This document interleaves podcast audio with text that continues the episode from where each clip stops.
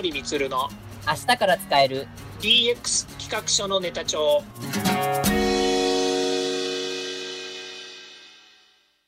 こんにちは。サートプロの近森光です。こんにちは。アシスタントの堀内隆です。この番組は IoT AI 教育事業の専門家近森光が DX デジタルトランスフォーメーションについて実際の事例を交えながら DX とは何か DX でどんな未来ができるかをご紹介します。事例をもとに実際にお客様や社内に提案する企画書に落とし込めるまでの使えるネタのネタ帳としてお届けします。よろしくお願いします。えっと、前回は、えっと、テレワークのことをお話しいたしましたが、今回もそのテレワークも DX というところのテーマについてちょっとお話ししたいと思います。はい。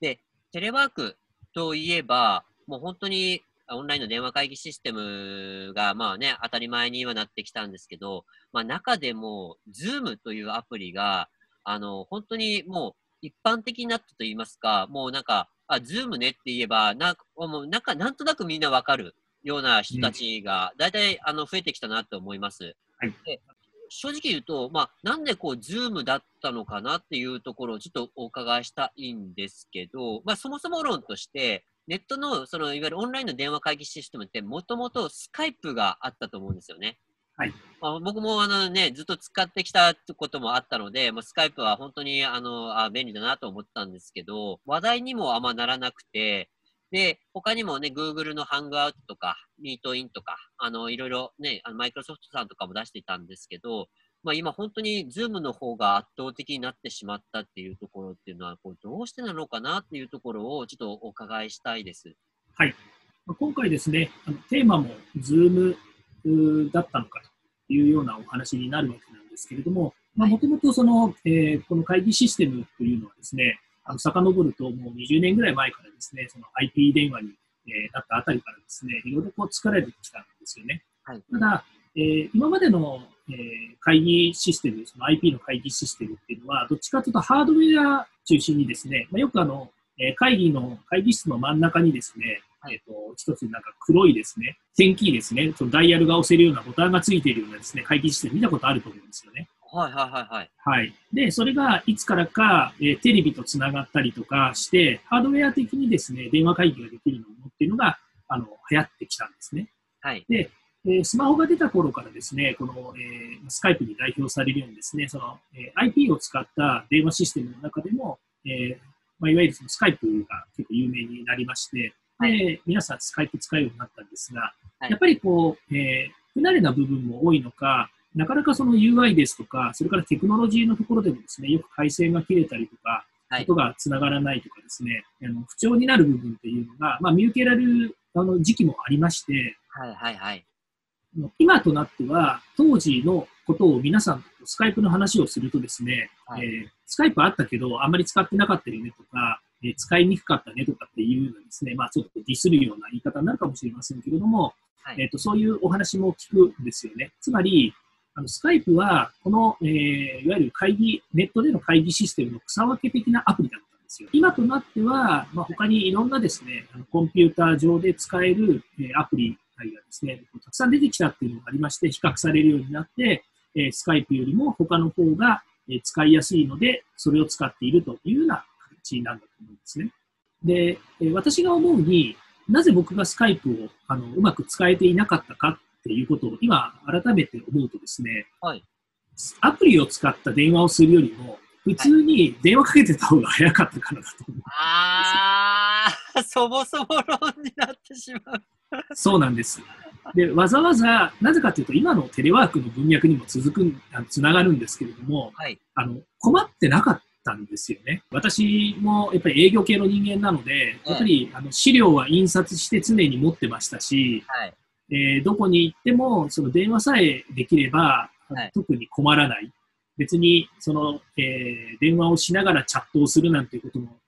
当時なかったですし、そうですね。えー、まあ、一番の魅力は IP 電話だだったので、その電話回線を使わないので、えー、通信料がかからないっていうのはもしかするとあったのかもしれないんですけども、はい、そんなのよりも、あの、もっと手軽につながる。つまり、はい、ダイヤルすれば、ダイヤルって意味はないですよね。あのね、あの電話番号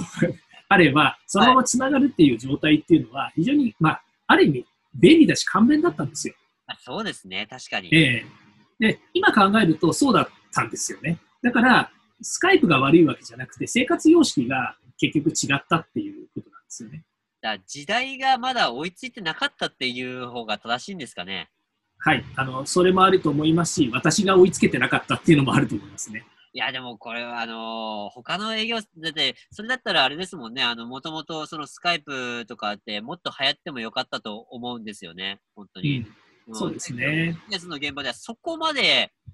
あの、メジャーじゃなかった。特に営業さんでスカイプとか使った人ってほとんどいなかったですよね。そうですね。うん。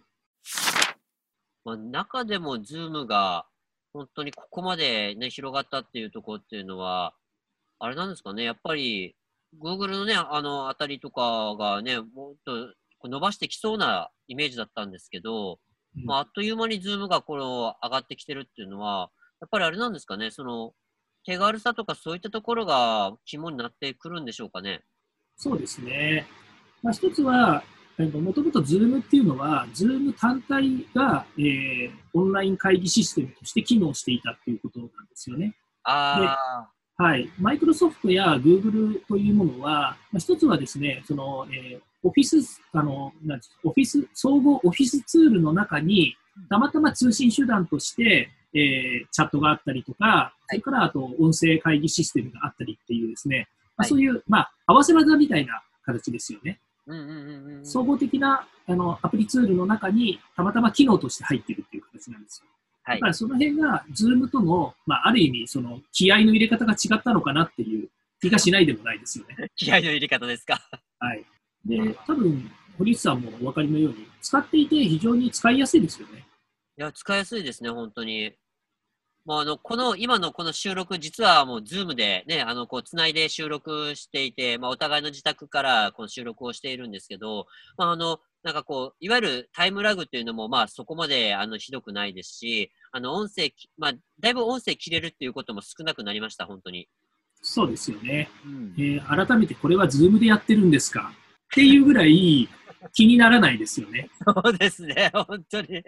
はい。まあ、ここがですね、まあ、非常にその UI、UX の素晴らしいところであり、で、あと、プロイツ、コリツさんの自宅の環境なり、僕の今の環境っていうものが、あの、どんな感じであれ、やはりつながってですね、円滑にやっぱり会議ができる、こういったものがですね、この、えーソフトウェアの魅力じゃないのかなというふうに思います。じゃあ、実際にその、じゃ企画書のネタ帳として、まあ、このネタとして、その、まあ、 Zoom の会議システムを、まあ、導入するっていうところに、まあ、焦点は置かれると思うんですけど、ネタとしてどういうふうにこの提案をしていけばよろしいのかなっていうところですが、いかがでしょうか？はい。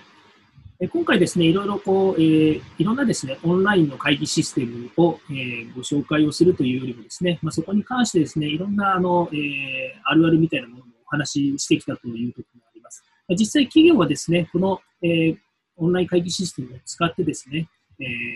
会議なりですね、お客様とのセッションなりをどんどん進めていっているところがあると思いますが、まあ、一つはですね、この効果的に使うために、どのようなですね、問題点があったり、メリット、デメリットですね、そういったものをですね、具体的に整理して、で、えー自社で使うだけではなくて、お客様にとってですね、非常にメリットがあるんだということをですね、えーお話ししていくこと、これがですね、あの、最終的には、えー自社の効率化であったりとか、えー時間を有効に活用するっていうところにですね、つながっていくということになります。まあ、テレワークというところから考えると、このオンライン会議システムを、えー世の中みんながですね、上手に使うことによって、まあ、効率的なものであったりとかっていうのは非常に改善されるのかなというふうに思っています。もう一つはですね、やはり経営層なり、え経営者なりもですね、え積極的にですね、こういうデジタルのツールを活用していくということが、今後のですね、DX の大きな、えー流れの中につながってくるんじゃないのかなというふうに思います。